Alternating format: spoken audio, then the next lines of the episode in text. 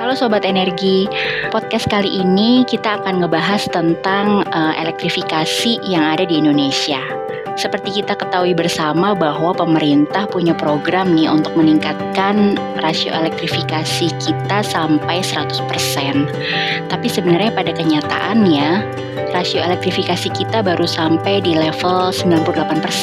Nah, 2% itu ternyata terletak di daerah-daerah 3T untuk mengetahui nih sebenarnya uh, apa sih tantangannya untuk mengelektrifikasi daerah-daerah 3T uh, eh, narasumber yang bakalan gabung sama kita buat diskusi adalah Bang Arif Nur Hidayanto siapa sih sebenarnya Bang Arif ini? Jadi Bang Arif ini kalau kita bisa bilang uh, Bang Arif ini punya banyak banget pengalaman join untuk melistriki wilayah-wilayah tertinggal yang ada di Indonesia karena uh, beliau ditugaskan dari Sulawesi Selatan, dari Mamuju sampai sekarang di Kalimantan.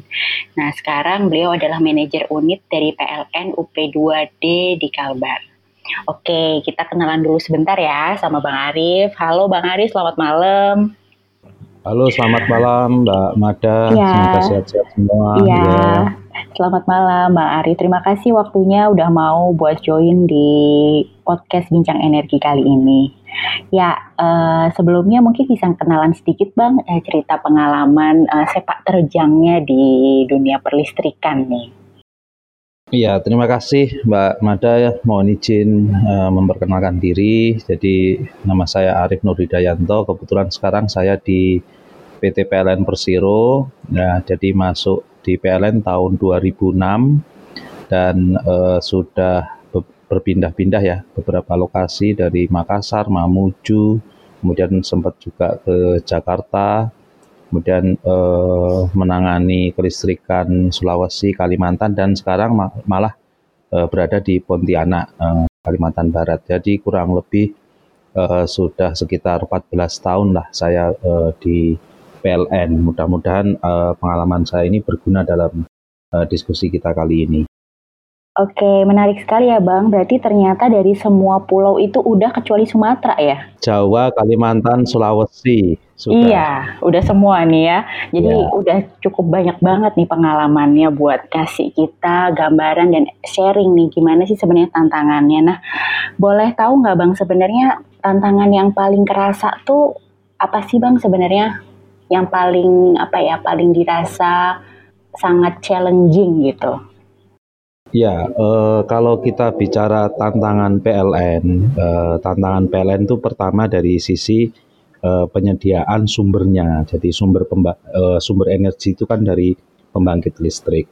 Kalau untuk pulau-pulau besar, saya kira tidak masalah ya, karena eh, pulau-pulau besar biasanya ada pembangkit-pembangkit besar dan kemudian disalurkan melalui transmisi tegangan tinggi 150 kV, ada 500 kV. Nah, kondisi kelistrikan 3T memang harus dilakukan uh, treatment secara spesifik karena memang uh, setiap daerah mempunyai tantangan yang berbeda-beda, uh, terutama masalah geografi ya, geografis di mana di dalam membangun jaringan kelistrikan tentunya membutuhkan jalan ya, jalan. Nah, ini biasanya jalan itu ada dulu, baru kemudian uh, listrik itu ada untuk pengangkutan uh, material. Nah, eh, rata-rata uh, kelistrikan-kelistrikan yang di daerah 3T itu berada pada uh, lokasi yang terisolir sehingga uh, susah untuk membawa material, material-material untuk mendukung sistem kelistrikan. Itu untuk daratan. Untuk uh, daerah 3T yang lain, uh, misalnya pada suatu pulau, itu juga kadang-kadang uh, tidak ada uh, dermaga ya uh, yang bisa untuk misalnya untuk pengangkutan uh, bahan bakar seperti itu sehingga uh, perlu dilakukan solusi lain yang uh, tidak bisa dilakukan oleh di daratan yang luas uh, pembangunan kelistrikan seperti itu. Ya, ada juga daerah memang sulit terjangkau. Uh, sulit dijangkau dalam arti secara daratan tidak ada dan transportasinya hanya lewat sungai misalnya.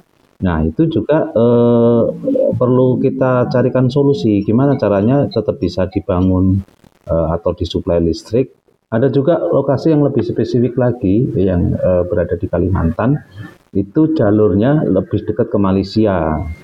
Sehingga pada saat membangun kelistrikan terpaksa barangnya itu keluar negeri dulu istilahnya, baru kemudian masuk lagi di wilayah Indonesia. Itu salah satu daerah namanya Krayan seperti itu. Termasuk bahan bakarnya gitu. Jadi memang e, tidak bisa kita general, generalisir ya pembangunan kelistrikan yang selama ini kita perhatikan. E, kemudian e, e, pemikiran itu, mindset itu dibawa di dalam membangun kelistrikan di daerah-daerah di 3T. Demikian Mbak. Jadi sebenarnya tantangan tadi ya karena kita punya banyak sekali wilayah-wilayah uh, 3T dengan berbagai macam uh, karakteristik geografis ya. Tadi ada yang uh, bisa dilalui daratan tapi tidak ada jalan, kemudian ada juga yang harus melewati sungai, bahkan ada yang tadi lewat perbatasan. Sangat menarik sekali nih Bang, terutama yang kerayan tadi ya. Nah, ya. kalau dari sisi infrastruktur seperti itu, dari sisi geografis tantangannya seperti itu. Kalau dari sisi uh, masyarakatnya Bang, kira-kira tantangannya uh, seperti apa kalau di daerah 3T itu? E, mungkin kalau tantangan dari sisi masyarakat tidak terlalu banyak karena bagaimanapun juga masyarakat itu mendambakan listrik ya. Nah, apalagi di daerah 3T, mereka akan senang sekali gitu. Nah, tapi tantangannya biasanya dalam me melakukan hal-hal kelistrikan di daerah e, yang lebih spesifik, misal kita akan bangunkan e, misalnya PLTS ya. Jadi PLN juga e, mempunyai treatment khusus di mana daerah yang terisolir itu dibangunkan PLTS uh, eh, dengan memakai, dengan memakai energi setempat karena tidak bisa mungkin dibangun uh, di, uh, didatangkan tiang atau mungkin uh, di pulau itu tidak ada tempat untuk penampungan BBM untuk menyuplai diesel akhirnya dibangunkan uh, listrik tenaga surya. Nah, listrik tenaga surya ini uh, salah satu kendalanya adalah dia uh, harus mempunyai daratan yang luas. Nah, Misalnya kalau ada suatu pulau yang sudah padat, itu kita susah me, me, apa ya, membebaskan lahan e, untuk e, penampatan pembangkit PLTS, di mana PLTS itu kan membutuhkan lahan yang luas. Nah, sebagai pengalaman, kebetulan di Makassar dulu saya ada pulau e, Kodingareng. Nah, pulau Kodingareng itu kita susah mendapatkan lahan karena pulau itu ya ya mungkin bisa dikatakan cukup luas ya. Tapi ternyata padat gitu. Jadi terpaksa kita mendapatkan lahan yang nggak terlalu luas dan itu di sebelah kuburan dan di belakang lapangan bola. nah untuk mengoptimalkan uh, energi surya terpaksa uh, beberapa kita taruh di atap kantor gitu ya. Uh, tapi kenda, uh, pernah ada kendala juga pada waktu main bola bolanya mengenai panelnya sehingga kita bangunkan lagi jaring lah untuk pengaman. Nah jadi kalau kalau kita rangkum sebetulnya uh, uh, untuk daerah terisolir ya 3T tidak terlalu banyak tantangannya karena masyarakat mendapatkan listrik, tapi uh, masyarakat yang di daratan ya, yang bukan suatu pulau, uh, biasanya di masalah uh, pohon ya, uh, yang akan dilalui oleh jaringan. Mungkin seperti itu, Mbak. Oke, nah sebenarnya kalau dari sisi kondisi terkini, Bang Arief, uh, tingkat elektrifikasinya untuk 3T itu seperti apa sih sebenarnya gitu kondisi umum kondisi sekarang ya uh, statusnya mungkin ya bisa kita katakan seperti itu.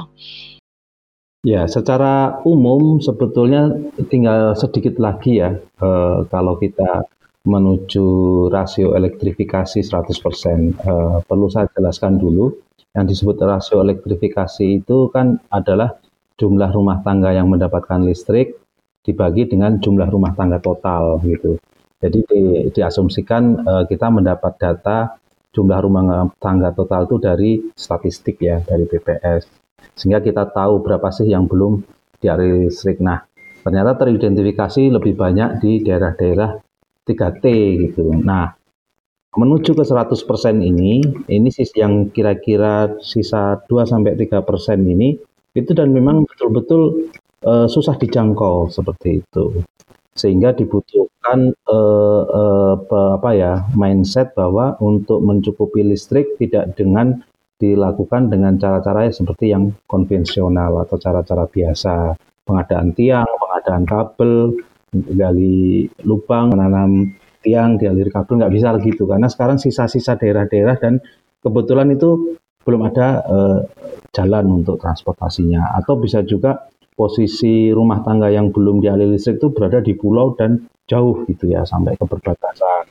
Bahkan di tengah lautan gitu. Tapi karena penugasan dari pemerintah bahwa uh, semua rumah tangga harus teraliri listrik makanya kita harus mempunyai konsep-konsep baru di dalam mewujudkan uh, elektrifikasi itu. Salah satunya yang memang sekarang lagi berkembang adalah bagaimana mendapatkan energi dari uh, potensi energi setempat seperti itu. Dan tentunya biasanya energi yang ada di suatu tempat lokasi ya salah satunya dari matahari. Itulah kenapa sekarang lagi mungkin booming ya, lagi booming dan kebetulan juga harga sudah menurun tajam dan kebijakan dunia yang sudah membatasi pemakaian uh, thermal ya uh, dari dari pembangkit thermal, dari BBM, dari batu bara karena uh, masalah uh, masalah global ya, pemanasan global sehingga ide untuk memberikan PLTS di suatu lokasi itu menjadi uh, mindset baru, uh, mindset baru untuk mencukupi atau melengkapi menyempurnakan rasio elektrifikasi uh, di Indonesia supaya bisa menjadi 100% seperti itu Mbak. Ada pengalaman khusus nggak Bang kira-kira bisa memberikan kita gambaran gitu sebenarnya se apa ya usahanya benar-benar luar biasa begitu untuk me, apa mengelektrifikasikan gitu. Ya, kalau berdasarkan dari pengalaman saya yang kebetulan pernah berada di Sulawesi ya, eh, pernah di Sulawesi, pernah saya itu ditempatkan di Polewali dan eh, kebetulan Polewali ke Mamasa itu kan eh, lumayan lah jalannya berkelok-kelok dan eh, gunung berbukit-bukit. Nah, di situ membangun uh, kelistrikan dengan tiang itu juga tidak pakai tiang beton tapi tiang besi. Kenapa? Karena kalau longsor ya uh, nanti kalau pakai tiang beton patah, sehingga pakai tiang besi. Kalau tiang besi biasanya longsor masih utuh, tinggal turun aja ke jurang gitu ngambil lagi. Gitu. tapi tapi longsor ya bang dan dan turun ya. Turun. Oke. Okay. Ya, Terus kemudian kalau misalnya uh, ada daerah yang di, hanya bisa dilalui oleh motor, jalanan kecil, tidak bisa masuk mobil gitu, biasanya tiang-tiang itu dipikul. Jadi tiang-tiang itu dipikul ya. Jadi beberapa orang memikul tiang dan uh, ditancapkan pada misalnya di suatu bukit gitu karena bukit itu nggak bisa dilalui mobil jalanan sempit hanya motor seperti itu tapi yang bisa ditanam di situ karena apa? Tiang transportasinya dengan orang gitu. Jadi dipikul sama-sama, didirikan gitu. Nah, petugas PLN mungkin juga dalam membawa peralatan juga mungkin hanya dengan naik motor gitu ya. Uh, seperti itu. Jadi tidak diangkut dengan mobil. Nah, ada lagi juga uh, di Kalimantan yang seperti tadi saya jelaskan bahwa ternyata tiang selain dipikul juga dihanyutkan ke sungai atau mungkin di diangkut pakai perahu. Nah, seperti itu. Itu untuk untuk untuk apa namanya? melistriki di daerah situ. Jadi eh, makanya tadi seperti saya jelaskan setelah mengalami berbagai kesulitan dan membangun kelistrikan dengan tiang ternyata belum selesai dan tidak bisa dengan tiang akhirnya timbullah ide untuk melistriki dengan energi setempat dan eh, kosnya mungkin lebih murah. Cuman memang ada kendala salah satunya adalah uh, pengangkutan uh, seperti PLTS ya, pengangkutan panel sebanyak itu aja, terus kemudian membutuhkan daratan yang agak luas, kalau luas sedikit, kalaupun berbukit ya dia tidak terlalu curam. Seperti itu mungkin ya yang bisa saya share uh, terkait dengan contoh-contoh uh, ya membangun uh, sistem kelistrikan dari PLN. Uh, kalau yang tadi Bang terkait dengan yang di Krayan tuh tadi menarik sekali. Jadi Krayan itu kan di Nunukan ya? Ya, dia berbatasan dengan uh, Ma Malaysia ya. Uh, iya. Tapi saya lupa kabupaten apa itu di situ ya. Jadi memang ternyata uh, tadi menarik sekali tuh untuk sampai ke sana harus berputar, kemudian baru masuk ke Malaysia dulu, baru masuk tuh. Itu gimana ceritanya, Bang? Ya, jadi ke ta, mungkin satu tahun yang lalu, satu sampai dua tahun yang lalu kan e, ceritanya di sana kekurangan daya lah seperti itu.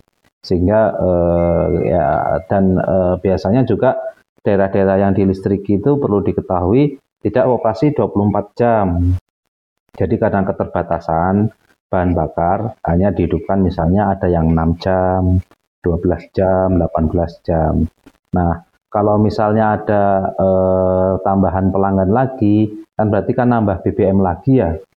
Oh iya, nah, betul juga ya. Nambah bahan bakar lagi. Nah, padahal di situ ada beberapa desa-desa yang memang belum terlistriki sehingga akhirnya pada waktu itu kita berpikir untuk pertama yang jelas nambah bahan bakar.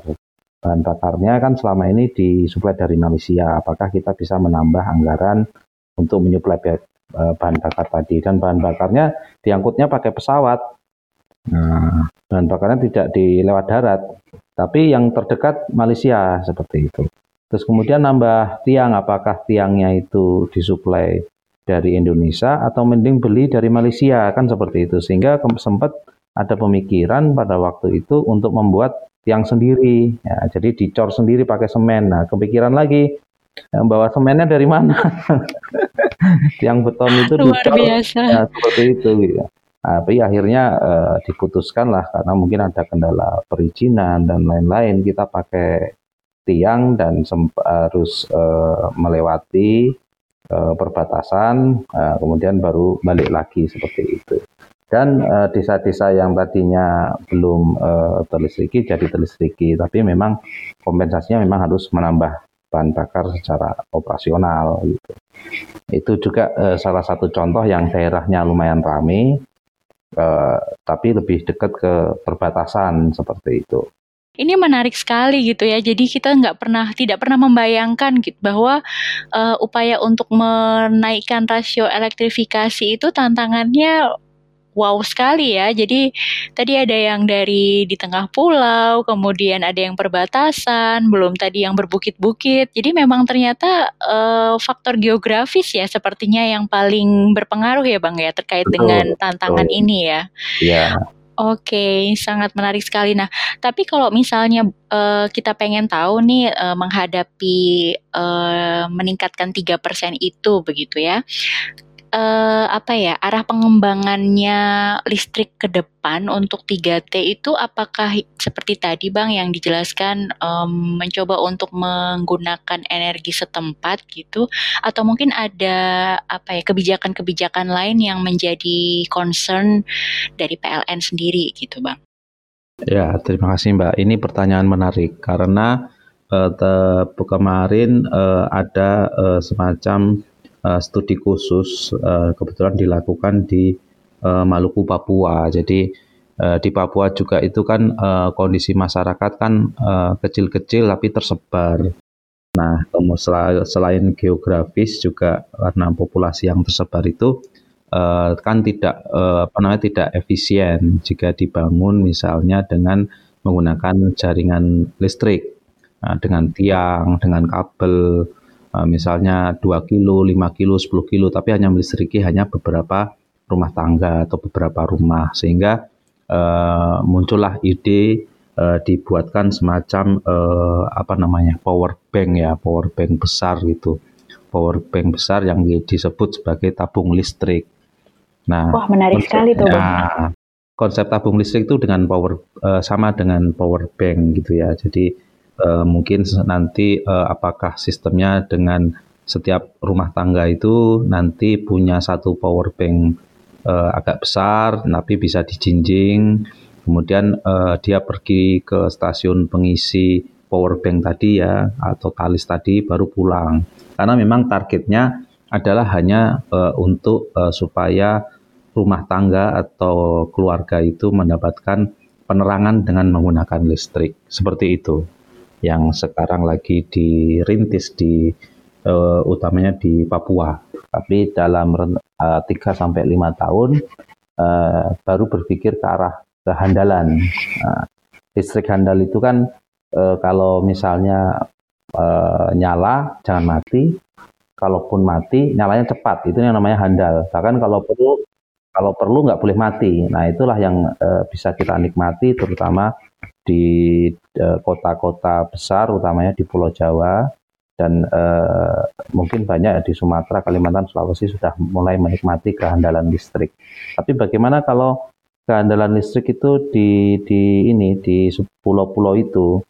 Nah, itu yang uh, lagi digodok bagaimana apakah tabung listrik ini sifatnya bisa sementara dan uh, bisa kita berpikir di sana bisa uh, dilakukan sistem yang lebih handal. Sistem lebih handal itu bisa uh, bermacam-macam. Nah, salah satu ide uh, ide yang lagi kita godok adalah bagaimana misalnya menempatkan masing-masing PLTS di rumah masing-masing gitu ya. Oh, oke, okay. menarik, menarik, tapi, menarik. Uh, tapi pernah uh, uh, dicoba itu dalam case beberapa itu ternyata masalah perawatan masalah perawatan dan tidak adanya petugas uh, di lokasi ya. Di lokasi kan tidak setiap tempat itu ada petugas dari PLN sehingga memang di dalam melakukan uh, rasio elektrifikasi ini PLN tidak boleh sendiri.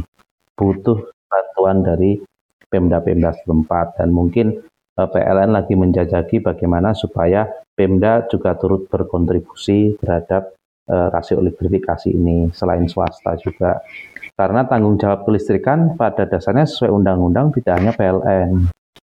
Ya, jadi misalkan kalau seandainya eh, di situ ada semacam dusun, eh, kemudian mungkin bisa juga sih diarahkan ke pengembangan misalnya dana desa tertinggal ya sekarang lagi ngetren itu untuk pemerintahan sekarang apakah dari dana desa itu bisa untuk menggaji satu orang misalnya yang bertanggung jawab di satu atau dua tempat untuk melakukan perawatan. Misalnya yang di atas atas atap rumah yang ada PLTS itu kan perlu perawatan tuh. Misalnya dibersihkan dari debu, kemudian dicuci gitu ya, dilap-lap. Nah, terus kemudian memeriksa e, kelistrikannya apakah e, misalnya lampu itu menjadi tanggung jawab pemerintah misalnya seperti itu ya. Karena dalam case pada waktu saya di Polewali ada pulau ada pulau yang dekat dengan kota dan itu tidak ada jaringan itu disumbang sama pemerintah kabupaten dengan PLTS tapi hanya bertahan satu atau dua tahun aja. Jadi satu rumah itu satu PLTS itu jadi bisa untuk menerangi. Tapi karena tidak ketidakmampuan dalam merawat ya jadi mungkin warga belum dibekali cara merawat sehingga akhirnya setelah satu tahun rusak. Setelah satu tahun rusak akhirnya gelap lagi gitu ya. Gelap lagi mungkin pemerintah nyumbang lagi gitu dan seterusnya. Dan sepertinya siklus itu harus diperhatikan dan mungkin lagi perlu diadakan semacam pendekatan ya mungkin yang perlu dibangun antara pemerintah sama Pemda e, untuk misalnya seperti masalah tadi petugas yang bertanggung jawab ya semacam e, apalah e, tenaga yang bekerja di Pemda lah pegawai kah PNS kah atau apa yang bertanggung jawab di daerah situ untuk melakukan perawatan dan pengecekan secara berkala.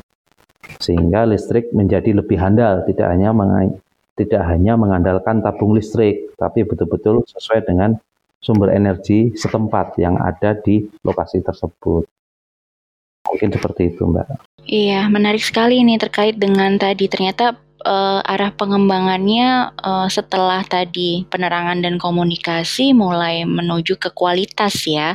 Oh. Karena kita juga ingin kualitasnya itu handal dan satu catatan tadi yang ditegaskan oleh Bang Arief terkait dengan kemitraan kalau saya boleh simpulkan. Jadi bahwa tidak bisa sendiri ya, harus ada peran serta dari Pemda dan juga mungkin dari masyarakat juga ya. Karena Betul, memang ya. apa kalau PLTS itu kan tidak seperti jaringan ya, jadi memang ada alatnya yang itu di rumah-rumah begitu. Sangat menarik sebenarnya Bang terkait dengan ini. Untuk uh, kemitraan ini sendiri sebenarnya dari sisi PLN gitu ya, sejauh ini untuk mengembangkan energi terbarukan uh, sudah menggandeng mitra swasta, pemerintah atau mungkin ada uh, mitra lainnya Bang? Iya, jadi kalau PLN ya, eh, kalau menggandeng mitra swasta, eh, PLN kan biasanya dalam eh, 10 tahun perencanaan ke depan. Jadi PLN punya namanya eh, RUPTL.